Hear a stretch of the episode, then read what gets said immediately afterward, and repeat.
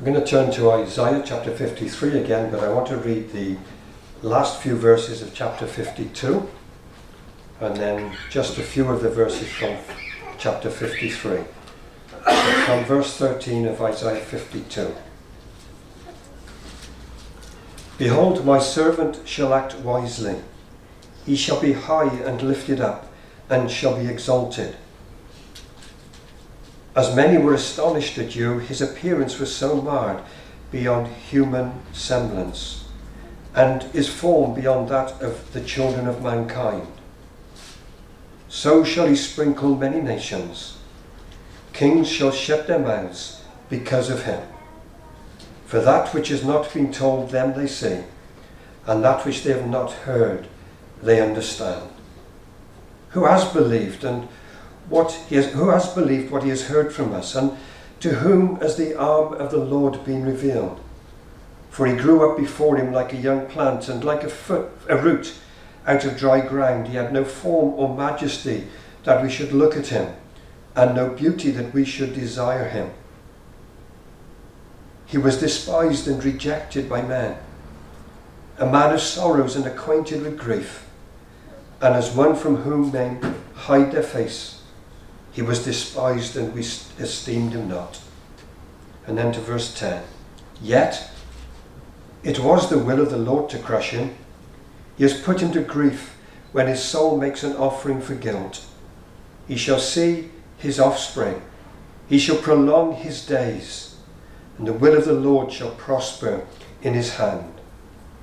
Out of the anguish of his soul he shall see and be satisfied. By his knowledge shall the righteous one, my servant, make many to be accounted righteous, and he shall bear their iniquities. Therefore, I will divide him a portion with the many, and he shall divide the spoil with the strong, because he poured out his soul to death and was numbered with the transgressors. Yet he bore the sin of many and makes intercession for the transgressors. May God bless His word as we've read it together. You remember that a couple of weeks ago uh, I, I uh, turned to uh, Isaiah 53 and shared some thoughts from it, but didn't actually get into too much detail of the chapter, but just sort of explained what the chapter was focused upon and uh, said that we would turn to it again.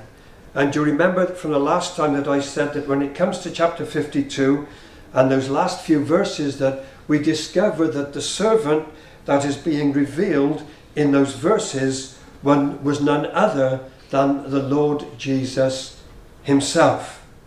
And it tells us in those verses concerning the servant or concerning the Lord Jesus Christ that he will act wisely. Or, if we want to put it in different words, he will act rightly. And as a result of is action being wise and being right. Psalm 50, uh, Isaiah 52 tells us that the end result would be that Jesus, the servant, would be exalted. And so today, so many years later, we truly believe and declare that he is exalted. We declare that he is high and lifted up we declare that he is seated at the right hand of the Father, and Jesus has been given the name which is above every other name, and he is Lord. But for him to be found in that position of authority, to be given the name which is above every name, to be given the crown, we discover as we go into Isaiah 53 that it has cost him to be there. Before he could be the sovereign wearing the crown, he had to suffer by hanging on the cross. And so when we get into Isaiah 53, we discover that it is all about the suffering servant. It is all about the one who would act wisely. And three ways in which we see that he acted wisely or rightly, and this is just not in any order of importance or whatever, is first, he acted wisely by being obedient to the law.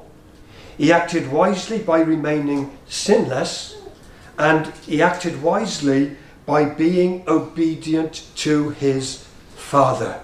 Thus, in being wise and acting rightly in these different ways, he was able to meet the requirements for the sacrifice that would be needed for the sins of the world.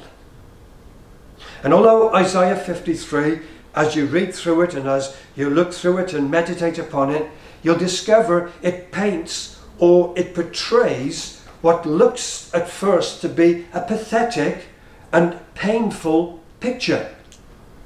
But thankfully, as you go through the psalm, you'll discover that it ends on a note of praise, a note of victory. For it prophesies that the suffering servant will be successful in his mission. And as verse 10 says, it, it says, he will see his offspring. In other words, the suffering servant will see the fruit, or he will see the evidence of his suffering. For he will see those, that is you and me, and many more, who will put their faith and trust in him. It speaks, of course, of his resurrection. He would not remain dead, but he would be alive again. And those who would be his offspring. And when we think of offspring, we think of our natural children. Uh, through natural birth, but when it comes to the offspring of this servant, it would not be offspring through natural birth, but supernatural, spiritual birth. Those who would be born again by the Spirit of God. As you look through Isaiah chapter 53, and as you know, I use the English Standard Version, and as you go through it in the English Standard Version, it's placed into what we will discover is four sections or four long paragraphs. But each one of them, one, two, three, and four, each one of them is interconnected with each other. It's almost as if you're going forward, then going back. You're going forward and then you're going back. You're going forward and then you're going back. As each is interrelated to each other, explaining to us about the suffering servant. And the breakup, perhaps in Isaiah 53 in the English Standard Version, is verses 1 to 3, then verses 4 to 6, then verses 7 to 9, and then verses 10 to 12. But of course, not forgetting verses 13 to 15 of chapter 52, which to me is the important introduction into chapter 53.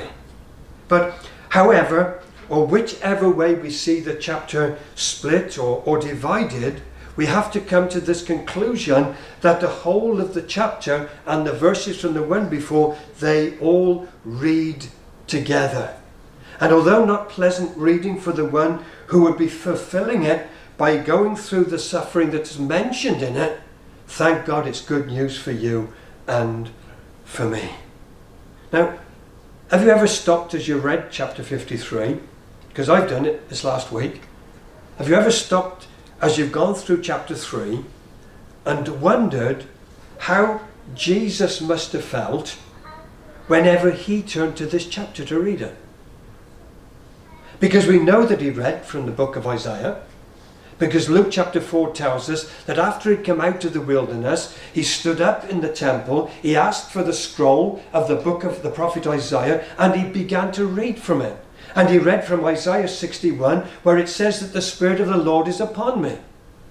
He's anointed me, and he gave a list of what he'd been anointed to do. So, if he knew that that was there, that tells us that he already knew as well what was in Isaiah chapter 53.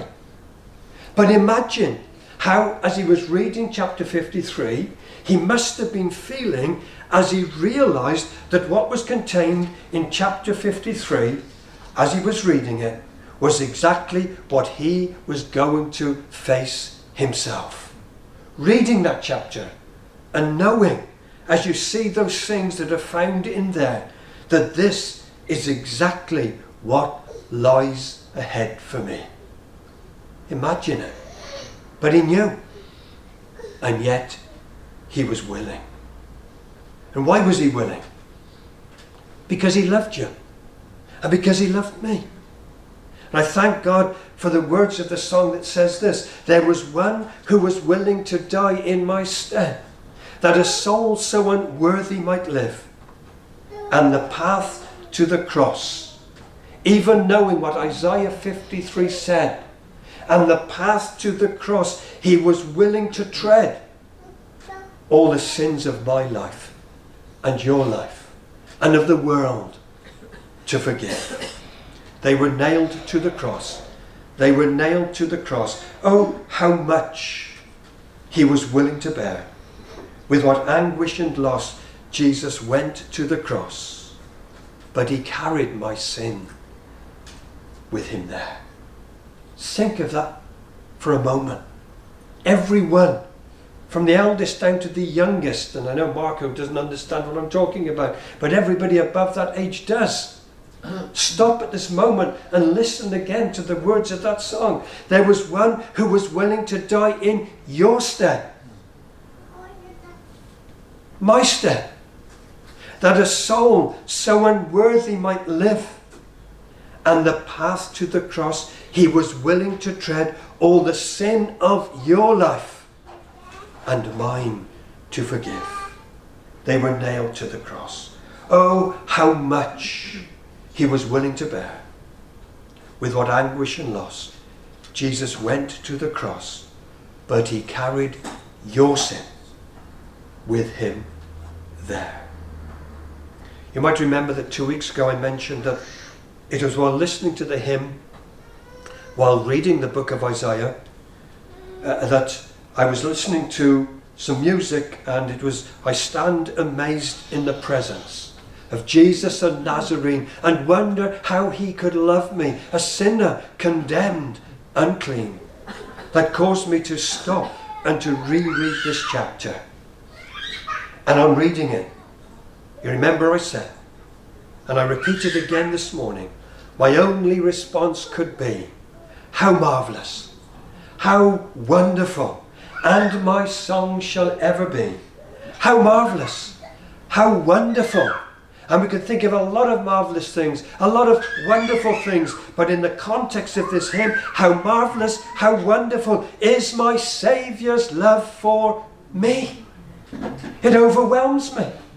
And it should overwhelm every one of us this morning to think of the fact that Jesus loved us so much that he was willing to bear our sin and to go and to carry it onto that cross for each one of us.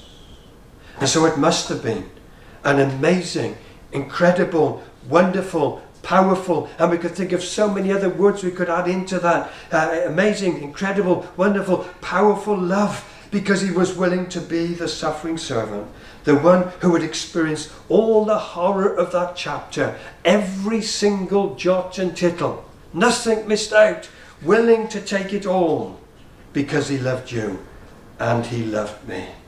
Surely this morning, every single one of us, no one excluded, how can we not be moved? How can we not be moved? In the depths of our being as we read this chapter and ponder upon it and know that everything that happened in that chapter had to happen because of our sin.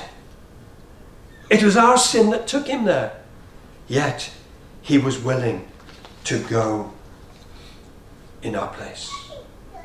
It was Jesus himself who said to his disciples, Greater love has no one than this, that someone lays down his life for a friend. But listen, we were not even his friends. We weren't on friendly terms with him. And, and yet, not being his friends and not being on friendly terms with him, alienated and far off from God because of our sin, he loved us and laid down his life for us. This is the best news the world needs to hear. And if you don't know Jesus as your Saviour in this place this morning, this is the news that you need to hear. The Son of God loved you and gave his life for you. I wonder how willing we would be to lay down our lives for someone. It's a good question. How willing we thank God for those that serve in the armed forces. Yesterday was Armed Forces Days.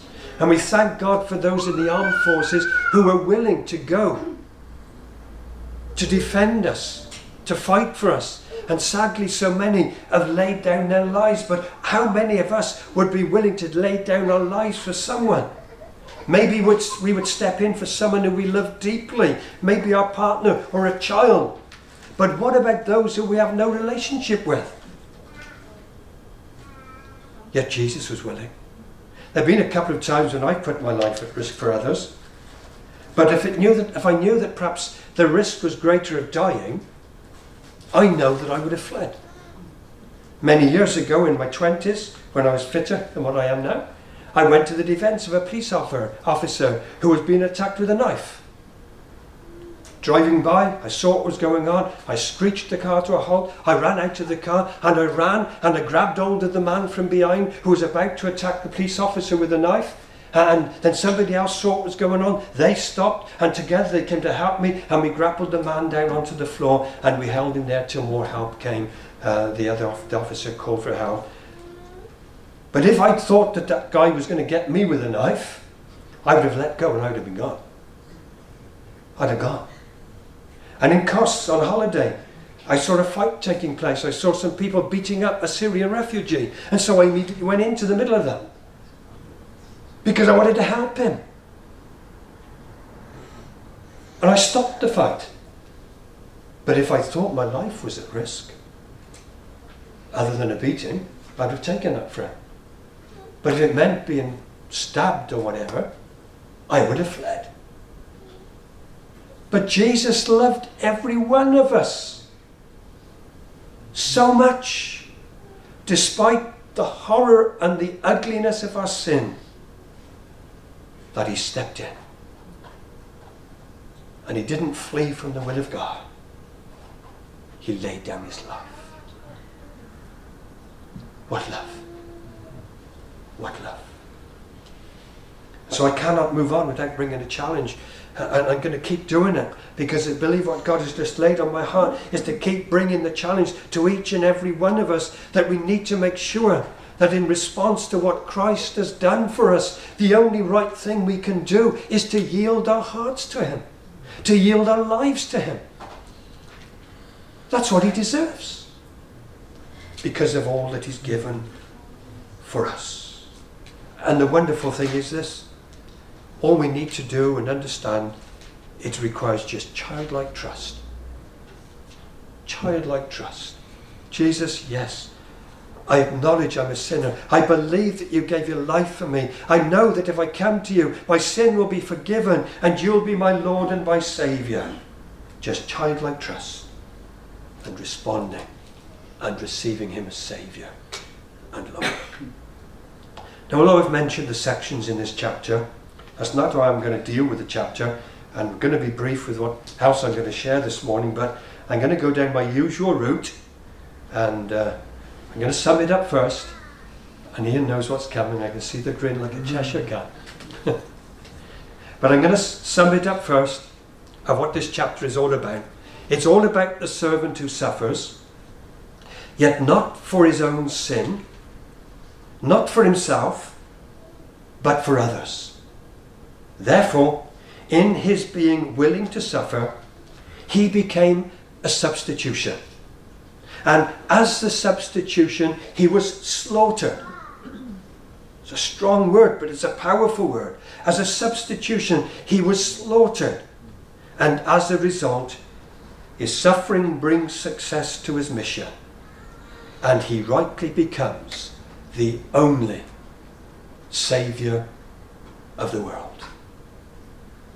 There was no plan B. There is no plan B. There is no alternative. It's the way of Isaiah 53. And thank God Jesus went that way. So we're going to break it down under these headings servant, suffering, substitution, slaughtered, success, and saviour. As I've said, I'm going to be brief. First of all, servant. Thank God when it comes to Jesus as a servant, he was a humble servant. A humble servant. For he was God. He didn't need to come into this world apart from us as sinners. He enjoyed the glory of heaven. He enjoyed the majesty of heaven. And yet he was willing to become a humble servant and to step down into this world and become a man. And to partake of flesh. To be able to die as a man. That's amazing. He was willing to leave heaven and stoop down to earth. If you remember the instance in the upper room, as far as we can tell from the scripture, there was just Jesus and the 12 disciples there at the upper room. And there was no servant or slave there to wash their feet, which was the normal custom. But the scripture tells us that Jesus took on the role. He who had humbled himself, humbled himself further to wash the dirty feet of the disciples. And they would have been dirty because their pavements and roads are not like ours, and some of ours are bad, but nothing in comparison. They didn't have sewerage like we've got for a start. So they'd empty the out of the window. And whatever. And you'd walk through the mess if you weren't careful. You'd think a dog's mess is bad enough. And so their feet needed to be cleaned and washed, and it was a servant's job. But Jesus humbled himself to the point of washing the feet of the disciples. But he humbled himself even further because he was willing to humble himself to go to the cross. The scripture says that the Son of Man didn't come to be served, but he came to give his life as a ransom for many. He came to serve. And the conclusion from that is quite simply this morning Jesus served to save you and me. He served to save you and me. I think we can learn a lot from the humility of Jesus. We really could we need to be humble, don't we? Eh? Humble of heart and to learn of Him. Second, suffering. I'm literally just going to draw from this chapter what it has to say concerning how he suffered. The many ways in which he suffered. And from the English Standard Version, these are the th- words I've written down. He was pierced. He was crushed. He was wounded. He was despised. He was rejected. He was smitten by God. He was afflicted. He was chastised for our sin. He was oppressed. Just think of it. As I read the list again, Jesus suffered in all these different ways because he loved you and because he loved me and he wanted to save us from our sin and from going to an eternity in hell. Pierced crushed, wounded, despised, rejected, smitten by God, afflicted, chastised for our sin, and oppressed. That's my Saviour, the suffering servant. Substitution. Again, drawing from what is listed in this chapter, remembering all of this was in our place, it says in this chapter that He bore our griefs. In the words of the hymn, He took my sins. But not only does it say He bore our griefs, but He said He bore our sorrows. We've already read that He was pierced, but why was He pierced? He was pierced for our transgressions. It's oh, again, we've already read that he was crushed. Why was he crushed? He was crushed for our iniquity. And then it goes on to say, all, all every single sin, all our sin, from when Adam sinned to the last person that's going to sin before God ends all of time, was laid upon him. Imagine that. Laid upon him. And then it says, He made himself. He made himself an offering for our guilt. And then he poured out his soul What to? Unto death. He died in our place. So Jesus was the substitution to save you and me. We should have been there. We should have been punished. We should have been pierced. We should have been crushed. We should have been beaten. We should have been smitten. And all the other things I've mentioned. We should have received the wrath of God and the punishment of God for our sin. But He took our place as our substitute because He wanted to save you and to save me. And then slaughtered. It says that He was taken like a lamb to be slaughtered. Now, I've taken sheep to be slaughtered. It's all part of living on a farm. But the picture given here of being taken like a lamb to be slaughtered, slaughtered it pictures something that the children of Israel already understood. Because they would have to get the animal or the sheep, the goat or whatever, and take them to be slaughtered to make a sacrifice for their sin. It also brings up the memory of the lamb that was taken, so that the blood could be sprinkled around the doorpost and the lintel on the night when the children of Israel were going to be delivered up from out of Egypt. But he was led or taken like a lamb to be slaughtered. I guess that when we think of Jesus going to Calvary, the picture we get very often, perhaps, and it's a right picture, because it's what's in Scripture, is seeing his crown of thorns and the blood pouring down, uh, and it's, it's not a nice picture. And perhaps we can see him struggling as he's going with all, all the boot beatings and wounds and everything else, with a crown, with the, with the cross on his back, and he's struggling and he's struggling as he's making his way, and in, in, in the end, they get somebody else to carry it for him. And that's a right picture to see and, and to visualize. But I want you to think of it as a moment, not in that sense, but as a lamb being taken to slaughter. Because that's exactly what was happening as Jesus was making his way to Golgotha. Remember the words of John the Baptist when he saw John, Jesus coming towards him. He said, Behold, the Lamb of God who takes away the sin of the world. And so, in going to the cross, in making his way up the hill to Golgotha, he was led as a lamb to the slaughter. And Isaiah tells us that he was cut off. That means that he definitely died.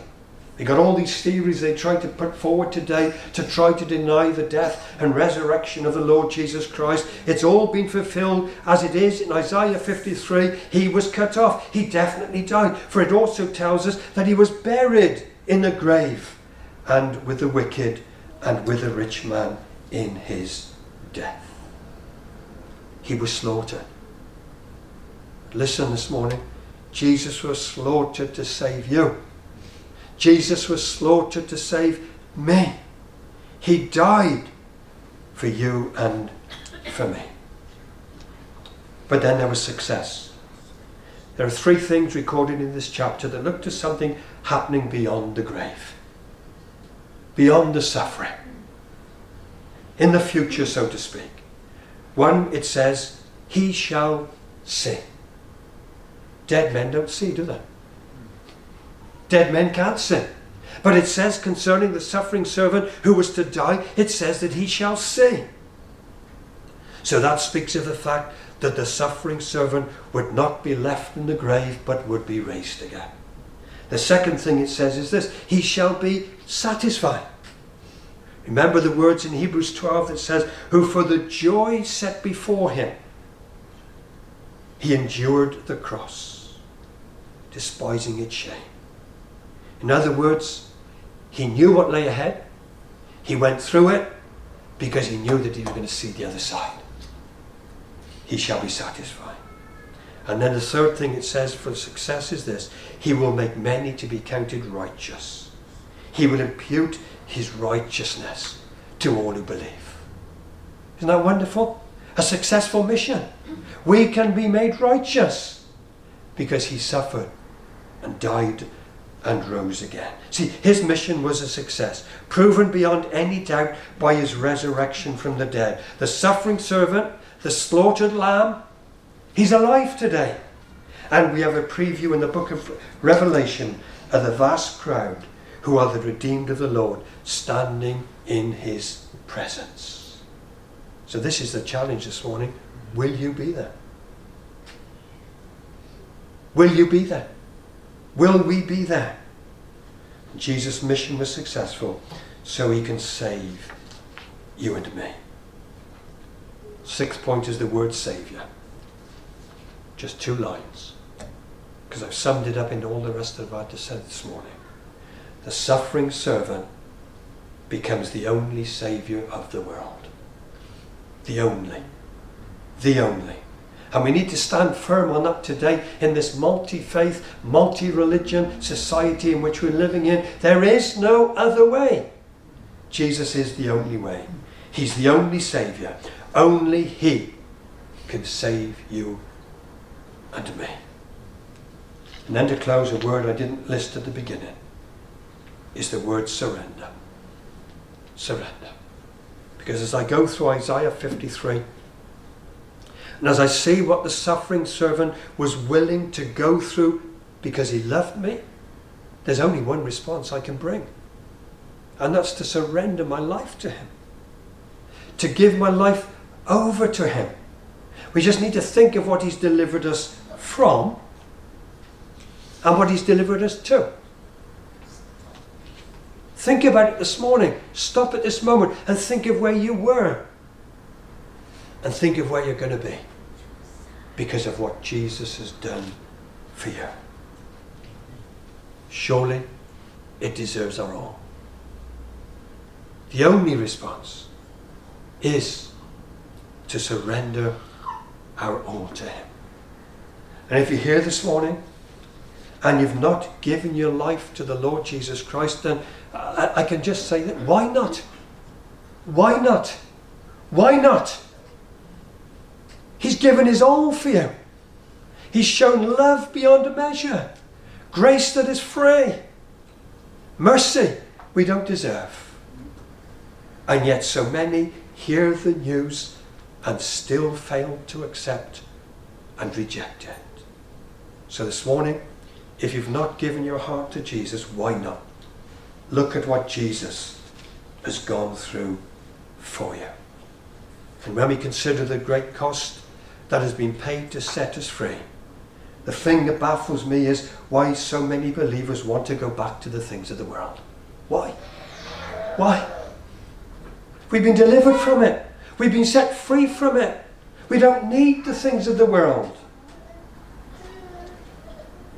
We need to reject it all, to let go of it all, and to surrender fully.